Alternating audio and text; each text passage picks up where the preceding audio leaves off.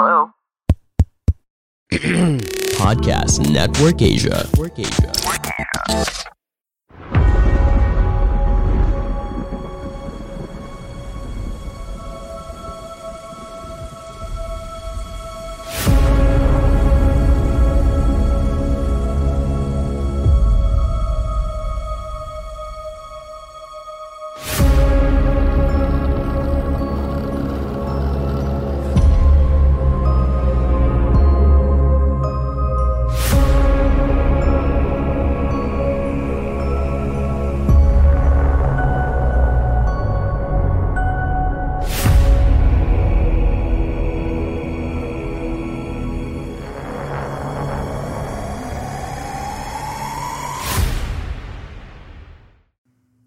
Halo semuanya, nama aku Iksan.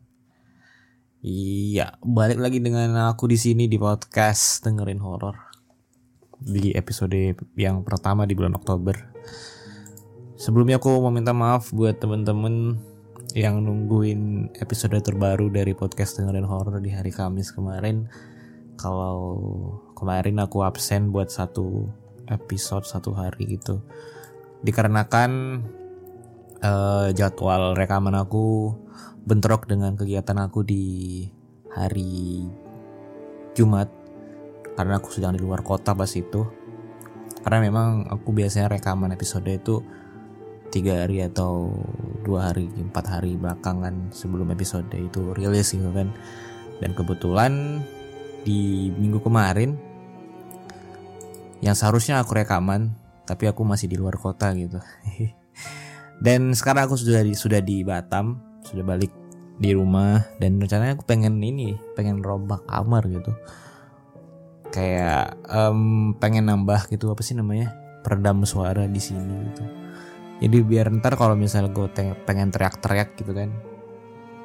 Soalnya ada kat, eh, beberapa cerita dari Twitter gitu ada yang voice impersonate-nya itu harus teriak gitu kayak misalnya suara bayi nangis lah atau suara orang teriak kan hey gitu kan. Kayak ntar gue kalau teriak-teriak gitu kan. Ya ntar pada pada malah bangun gitu orang rumah. Jadi sun deh gitu pengen pengen masang peredam suara di dalam kamar gitu kan. Jadi kayak mini studio gitu. Oke em, di episode pertama di bulan Oktober ini aku bakalan bahas satu cerita dari akun Twitter at Niza Ramadan dia berbicara tentang rumah Mbah. Rumah Mbah. Rumah Mbah ini identik sama yang namanya rumah-rumah zaman dulu gitu. Eh, yang perkampungan. Habis itu di sebuah desa terus desa yang terpencil gitu kan. Terus ada sawah. Apa sih ya pokoknya kalau misalnya kalian dengerin atau denger nama rumah mbah, rumah kakek, rumah nenek itu kan. Kalau aku sendiri sih gitu. Visualisasinya kayak ada sawah, terus ada kandang ayam, ada sumur, ada pohon sawo yang gede.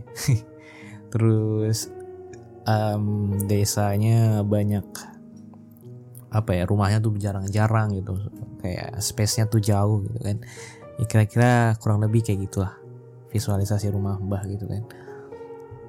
Mungkin beberapa teman kalian atau beberapa dari kalian yang rumah kakeknya yang ada di di dalam kota atau di pusat kota kan tapi ya ada juga yang di dalam pelosok gitu di desa-desa gitu.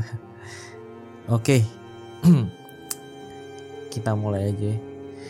Tidak perlu lama-lama Oke, jadi Oke, kita buka tweetnya di akun Twitter @nizarramadan08 dengan judul Rumah Mbah. Dalam tweet ini akan saya ceritakan menurut sudut pandang saya dan teman saya. Sebut saja namanya Putra, nama samaran. Dan untuk lokasi rumah sendiri akan saya semar samarkan atas permintaan dari putra sendiri. Bagi yang sudah mengetahui harap disimpan masing-masing.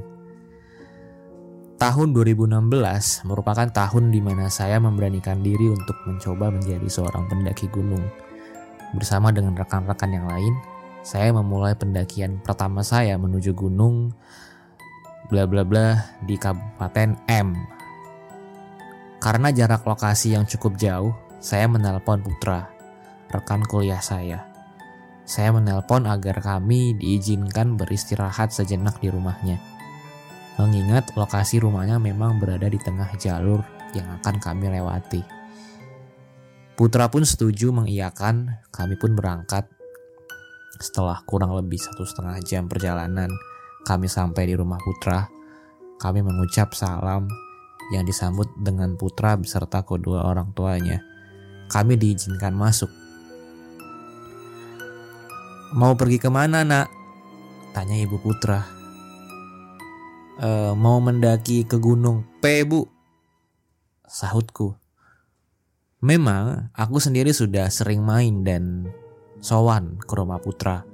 Oleh karena itu orang tuanya sudah biasa dengan kedatanganku ke sini. Ya udah menginap di rumah mbah dulu aja. Besok pagi baru mendaki. Istirahat dulu sana terang bapak Inggi pak matur sembah setelah itu, orang tua putra pun meninggalkan kami. Putra mengambil kunci rumah dan kami berjalan menuju ke rumah Mbah. Lokasinya berjarak kurang lebih hanya 50 meter dari rumahnya Putra. Putra memberitahu bahwa rumah mbahnya sudah lama tidak dihuni karena memang mbahnya sudah meninggal sekitar 10 tahun yang lalu. Loh, yang bener aja kamu. Masa kita mau nginap di rumah hantu? kata Ahmad, salah satu rekanku mendaki. Hei, Yonda toh. Rumahnya habis direnov kok. Santai aja. Pun juga setiap dua hari sekali juga bapak tidur di sana. Putra menenangkan. Walaupun kata-katanya terlihat menenangkan, agaknya penuturan di awal tadilah yang membuat kami sedikit merasa cemas bila mana harus menginap. Namun, Putra tetap meyakinkan, selama ada dirinya, ia menjamin teman-temannya tidak akan diganggu. Diganggu, kata Ahmad. Lagi-lagi, Putra seakan keceplosan mengenai kondisi rumah Simbah. Tenang aja, gak apa-apa kok, aman, tegasnya. Karena kami hanya menumpang dan hari juga mulai malam, maka kami pun menerima ajakan Putra. Rumahnya berada di pinggir jalan raya, sekilas nampak sama seperti rumah rumah pada umumnya. Tak nampak ada perbedaan fisik bangunan jika diperhatikan dari luar rumah. Namun akan amat sangat berbeda bila kita sudah memasuki rumahnya. Benar-benar berbeda. Terlihat seperti rumah-rumah kakek nenek ketika di desa yang menggunakan hiasan-hiasan tradisional, baik dari jendela, pintu, lampu hias, lantai, hingga perabotan rumah. Wih, panas gini, ucap Ahmad spontan. Panas apa aneh? Wong biasa yang ini loh. Sejenak, aku dan Ahmad saling pandang. Dari tatapannya, dia mengerti bahwa tidak sebaiknya dia berucap seperti itu. Dan aku mengangguk. Udah, silakan pilih kamar. Tapi jangan kamar belakang ya. Sini-sini aja. Tutur putra. Tanpa banyak bicara, kami mengiyakan. Rupanya, suasana di dalam rumah ini cukup membuat kami semua untuk tidak banyak bicara. Dari ruang tamu, kami masuk ke ruang tengah. Di ruang tengah sendiri terdapat foto almarhum kakek dan almarhumah nenek dari putra. Putra berkata bahwa beliau-beliau ini dulunya adalah salah satu yang membabat desa ini. Kemudian kami berjalan menuju ruang makan. Di atas meja makan terdapat lukisan harimau dan burung merak yang jika dilihat seolah-olah sangat nyata. Sangat nyata. Dan di samping kanan kirinya ada dua kamar. Aku menuju kamar kiri beserta dua rekanku. sedangkan Putra dan Ahmad menuju ke kamar kanan. Kami menata kamar yang akan kami tempati, kemudian bergegas untuk mandi dan melaksanakan sholat maghrib. Sedikit flashback sejenak, di mana di tahun 2014 akhir, aku pernah diajak Putra ke rumah ini setelah ia begitu penasaran akan ekspedisiku di rumah Darmo.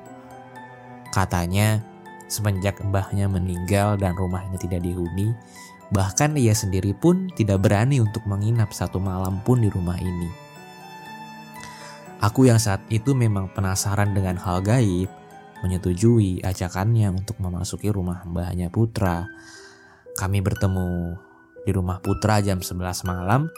Kataku, masih terlalu pagi kalau mau tahu eksistensi mereka. Akhirnya kami ngopi sejenak di warung dekat rumahnya. Ia bercerita bahwa saat itu rumah mbahnya sedang direnovasi karena akan ditempati oleh kakak putra setelah menikah. Ya, bagusnya begitu, biar rumahnya terawat, kataku. Tak terasa, jam menunjukkan pukul setengah satu malam. Kami pun berjalan menuju rumah Simbah. Tak ada perasaan aneh saat itu. Cuaca juga sedang cerah. Namun saat akan memasuki rumah, mendadak anjing milik tetangga rumah Simbah menggonggong dengan sangat keras. Aku tersentak kaget, pikiranku langsung tidak enak. Suasana mendadak berubah menjadi mencekam karena lolongan anjing tidak juga berhenti. Aku melihat Putra dia mengatakan bahwa memang biasanya seperti itu. Biasanya, apakah mungkin anjing tersebut merasakan ada kehadiran makhluk lain? Namun, Putra meyakinkan bahwa tidak akan terjadi apa-apa. Ya wes, ayo melebu neng rumah. Yakinku. Saat masuk rumah, penampilannya sama persis seperti yang saya jelaskan di atas. Hanya saja dalamnya masih kotor karena memang sedang direnovasi. Semua lampunya dinyalakan oleh putra. Perlahan dan berhati-hati, kami melangkah dan mengamati sekeliling. Perasaanku masih tidak tenang karena lolongan anjing masih terdengar cukup nyaring. Hingga akhirnya kami tiba di perbatasan antara meja makan dan pintu belakang. Sejenak Aku melihat lukisan harimau yang terpajang, nampak hidup dan seakan mempunyai energi sendiri. Energi yang cukup membuatku merasa merinding bila melihatnya lama-lama. Saat aku membuka pintu belakang, Putra berkata, "Yakinkah ini?" Iya, udah, nanggung.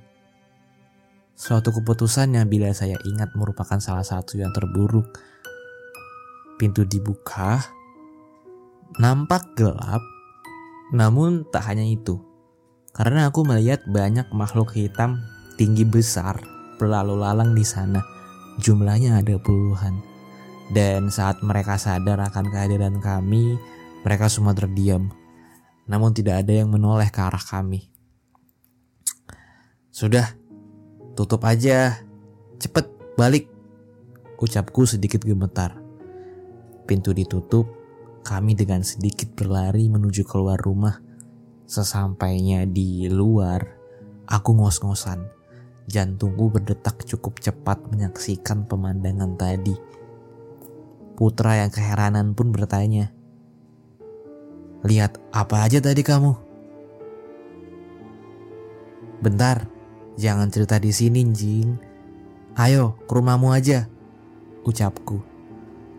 Putra setuju, mungkin ia juga ikut ngeri melihatku panik sedemikian rupa. Setelah sampai rumah Putra, ia memberiku segelas air. Setelah agak tenang, kemudian aku ceritakan apa yang kulihat di dalam rumah Simba. Penghuni ruangan belakang tadi sangat banyak. Wujudnya hitam, pekat, tapi tidak berbulu, mondar-mandir. Setelah tahu kedatangan kita, semuanya diam. Wajahnya pun gak kelihatan. Tancuk. Baru pertama aku lihat yang seperti ini. Aku masih antara tidak percaya, kaget dan sedikit gemetar. Kemudian Putra mengatakan bahwa memang sudah kurang lebih 8 tahun rumah itu tidak dihuni semenjak mbahnya meninggal.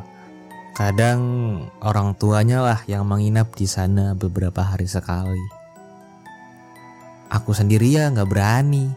Pernah disuruh ambil piring siang hari aja udah nggak enak. Daripada ada apa-apa, ya aku pulang aja. Kembali lagi ke kisah awal, di mana saat itu kami sudah merapikan kamar dan bersiap mandi dan sholat maghrib. Bodohnya, kami saat itu tidak mau untuk sholat jamaah dengan alasan masing-masing. Alhasil, di sinilah teman-teman kami mulai menerima gangguan gaib di rumah ini. Kebetulan, akulah yang pertama kali minta putra untuk diantar mandi. Setelah pintu belakang dibuka, tampak sekali ruang belakang yang sudah tertata dan cukup bersih. Meski bayangan ketika aku pertama melihat halaman belakang ini masih cukup menghantui. Halaman belakang ini terdapat dua kamar tidur di sisi kiri, dapur, sumur tua yang tepat berada di pusat halaman, gudang dan kamar mandi yang lokasinya sedikit terpisah satu sama lain. Mungkin inilah kamar tidur yang putra melarang kami untuk memakainya. Aku meminta izin dan minta ditemani putra untuk diperbolehkan melihat-lihat area halaman belakang dan kebetulan ia mempersilahkan. Saat melihat kedua kamar yang bersebelahan, tampak ada bayang atau amben tua seperti milik seorang sesepuh. Tampak rapi dengan bantal gulingnya. Dulu bah laki-laki dan bah perempuan yang tidur di sini Terus untuk menghormati, bapak dan ibu masih membersihkan kamar ini, tutur putra. Aku manggut-manggut, setelah itu kami menuju dapur. Nampak seperti dapur pada umumnya. Namun setelah dapur, kami melewati sumur tua yang tepat menghadap ke arah gudang. Pandanganku langsung menuju ke arah gudang yang terkesan gelap namun memiliki kehidupan di dalamnya. Gudangnya ndak bawa mehi lampu tah? Gudangnya tidak kamu kasih lampu, tanyaku. Loh, minggu kemarin sudah dipasang dop 5 watt di situ. Gak tahu lagi kalau mati. Besok tak bilang ke bapak. Entah kabel konslet atau mungkin energi di gudang tersebut cukup kuat sehingga bisa membuat lampu yang baru dipasang satu minggu bisa padam. Yowes, ya tak saya Antennya loh put. Ya udah, tak mandi aja. Tungguin ya put. Yo, tak anteni nang dapur yo. Iya, saya tunggu di dapur ya. Aku mempercepat mandi dan sekalian wudhu. Karena percayalah kamu tidak akan pernah mandi dengan tenang di mana kamu pernah melihat banyak penampakan di sana. Put, aku manggil. Tak ada jawaban. Put. Oi Put. Teriakku. Yo, aku nek kene. Ya, aku di sini. Sahutnya. Aku langsung memakai baju tanpa mengeringkan badan terlebih dahulu karena jujur aja perasaanku sudah sangat tidak enak. Saat pintu kamarku buka, terlihat ada sekelebat bayangan masuk menuju gudang. Wah, Ucapan selamat datang ini, gumamku. Aku lantas menuju dapur dan kebetulan Putra juga sudah selesai membuatkan kami minuman hangat. Aku tanya di mana letak musolanya dan Putra memberitahu bahwa letaknya berada di sisi kanan setelah pintu belakang. Sholat dulu, aku mau mengantarkan ini ke depan. Aku mengiyakan, kemudian aku memulai sholat maghrib. Sholat yang tidak benar-benar kusyuk. Walaupun aku sholat sendirian, rasanya seperti di belakangku ada yang ikut menjadi makmum sholat. Suhu ruangan menjadi sedikit agak pengap, padahal musola ini juga tidak memiliki daun pintu, yang mana juga membebaskan orang, angin, atau sesuatu untuk keluar masuk ruangan ini. Pada saat salam, Aku mencoba untuk menoleh sekalian ke belakang secara perlahan-lahan. Satu salam kanan, keadaan masih aman. Dan pada saat selesai salam kiri, terasa ada hembusan angin melewati tengkukku. Tanpa berpikir panjang, aku pun keluar dari musola dan menuju ke depan. Aku berpikir, sepertinya kejadian barusan tidak baik untuk aku ceritakan langsung di sini.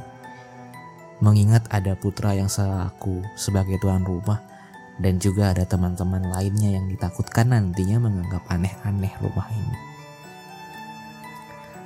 Wes, kono adus, gantian. Kemudian Ahmad dan lain-lain silih berganti mandi. Sambil menghabiskan waktu malam, kami ngopi bersama sembari mengecek peralatan dan pembekalan pendaki kami. Pukul 10 malam, teman kami sebut saja Dani izin untuk tidur duluan. Kebetulan Dani, Wahyu, dan aku tidur di satu kamar. Ia berjalan menuju kamar, sementara aku, Putra, Ahmad, dan Wahyu kembali melanjutkan obrolan santai. Belum 15 menit, Dani kembali menghampiri kami. Wajahnya sedikit pucat, namun ia berusaha menyembunyikannya. Aku yang paham gelagat Dani sudah memprediksi kejadian yang menimpanya.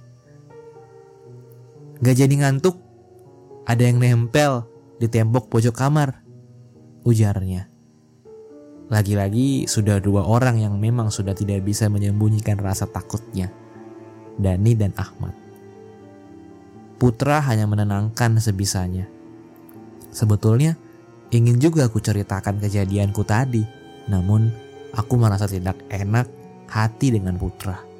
Karena ia juga sudah repot menemani dan mempersilahkan kami untuk menginap di rumah mbahnya. Ya, meskipun dengan kondisi dan berbagai kejadian aneh di dalamnya. Untuk itu pun akhirnya aku menyuruh teman-teman agar segera beristirahat karena besok pagi sekali kami akan melanjutkan perjalanan menuju Gunung P. Dani dan Wahyu nampak seperti bimbang untuk tidur di kamar. Terlihat dari raut wajah mereka yang nampak gugup. Ya udah, aku tidur paling ujung. Yuk, kamu sebelah tembok, biar Dani ada di tengah. Ucapku. Wahyu dan Dani menyepakati kami menuju kamar, sementara Ahmad akan ditemani putra di kamar satunya. Aku tak tidur sendirian di musola. Aku malah tidak bisa tidur. Kalau ada temennya, ucap Ahmad tiba-tiba. Kami menoleh secara bersamaan, namun hanya satu orang yang berkata mengingatkan Putra. Kamu yakin? Iya. Kasih aku sovel biar tidak dikerumuni nyamuk. Jawab Ahmad. Ya wes, aku sudah mengingatkan lo ya. Pesan Putra.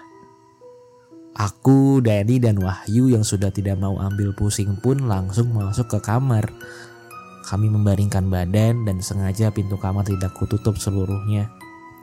Alasan agar aku sendiri pun bisa melihat putra di kamar sebelah. Karena dengan begitu aku bisa sedikit merasa tenang. Pintu menghampiri Ahmad di musola. Rupanya ia masih asik bermain game ponselnya. Nek, ndak kuat, masuk aja, pesan putra. Iya iya sudah sana. Bawel. Ketus Ahmad. Seakan-akan Ahmad sendiri meminta uji nyali di rumah ini. Pintu musola putra ditutup dan pintu belakang juga ia tutup. Setelah aku melihat ia menuju ke kamar seberang kamar, aku pun langsung tertidur. Sampai tiba-tiba Dani membangunkanku. Ia berkata ingin kencing dan memintaku untuk menemaninya ke kamar mandi. Kulihat jam dinding yang menempel di atas pintu kamar. Pukul 03.15 pagi. Aku pun bangun untuk mengantarnya. Sejenak, aku berpikir untuk mengajak Putra. Namun setelah aku dan Dani keluar kamar, nampak ada Ahmad yang sudah tidur di samping Putra. Sejenak aku terdiam, mencoba menjelaskan penglihatanku. apakah yang di samping putra itu betul-betul Ahmad asli atau tidak? Loh, bukannya Ahmad tadi tidur di musola? Tanya Dani. Ya, mungkin aja udah pindah masuk kamar. Wes, ayo, dang nguyuh, hai. Gagang pintu sudah kupegang dengan mengucap basmalah. Aku membukanya perlahan. Tampak sepi, hening. Kulihat juga pintu musolah masih tertutup, namun aku tidak berani membukanya. Aku dan Dani tiba di sumur tua. Kemudian kusuruh Dani agar segera buang air. Sembari menunggu Dani kencing, mataku mengawasi keadaan sekeliling. Benar-benar hening. Bahkan suara serangga malam seperti jangkrik pun tidak terdengar di sini. Padahal Putra sendiri pernah mengatakan bahwa di belakang rumah mbahnya terdapat kebun pisang dan barongan. Di sela-sela, aku melihat sekeliling. Tiba-tiba terdengar suara lolongan anjing sebelah rumah. Lolongannya begitu panjang, seakan menandakan anjing tersebut melihat sesuatu. Dan, cepetan cok, ucapku. Dani pun terdengar masih mengguyur di dalam kamar mandi. Aku menghampiri pintu kamar mandi ku kedor, sekedar meyakinkan diri bahwa memang ada Dani di dalam kamar mandi. Iya bentar, masih aku guyur ini su, sahutnya. Dengan posisiku yang berada di depan pintu kamar mandi, otomatis pandanganku tertuju lurus dengan gudang yang berada tepat di seberang. Lolongan anjing masih terdengar. Kuda yang tak memiliki pintu itu pun nampak gelap hingga aku melihat ada sorot mata merah menyala di dalamnya. Dan, wes, ndak usah cawi, ayo balik. Ujarku. Dani keluar kamar mandi. Seketika itu juga ku tarik tangannya agar langsung berlari masuk menuju rumah. Saat akan menutup pintu belakang, terdengar suara deheman orang dewasa dari dalam musola.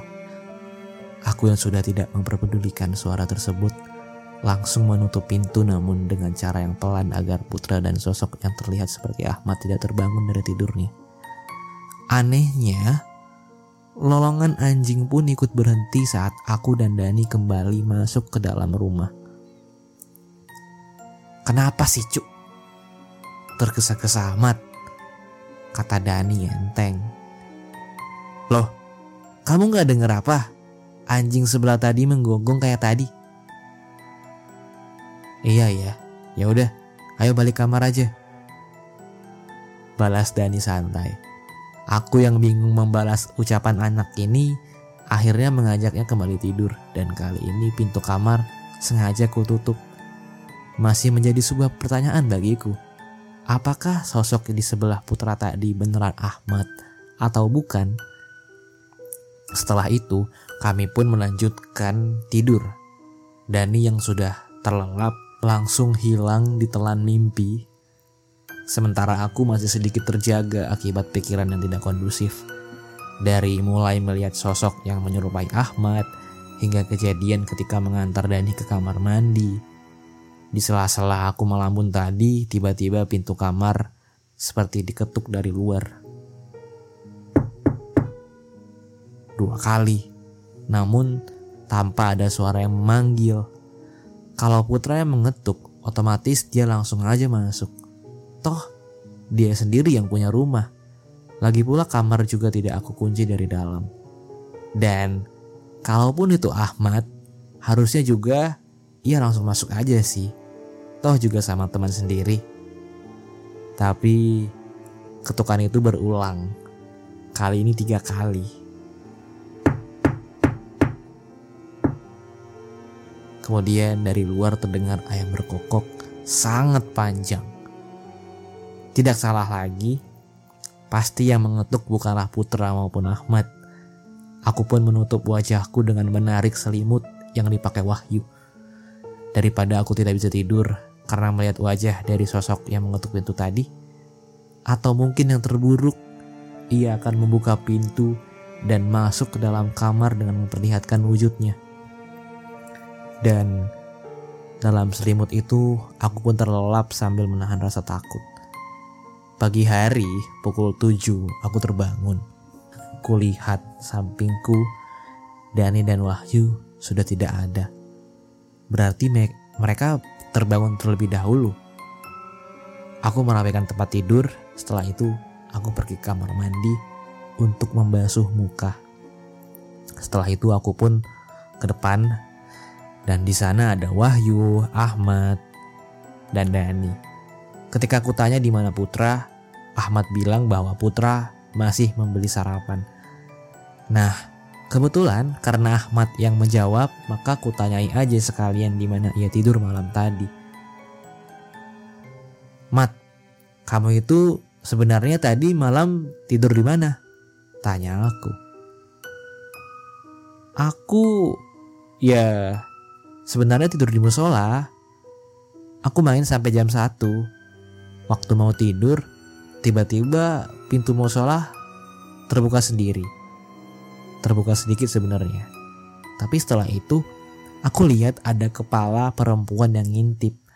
Wajahnya nggak kelihatan, soalnya ketutupan rambut. Habis ngintip, aku buka pintunya. Ternyata tidak ada siapa-siapa. Dan aku baru sadar kalau yang tidur di sini tuh cowok semua. Gak ada ceweknya. Ya udah, akhirnya aku pindah ke kamarnya Putra. Sinting ya, padahal tidur di musola masih aja diganggu. Terang Ahmad bercerita. Oh alah, Kemarin malam itu ternyata benar kami yang di sebelah Ahmad. Saudani. Lah, kalau yang di kamar Ahmad dan Putra. Terus yang berdeham di musola siapa? Tanya aku. Kami saling pandang.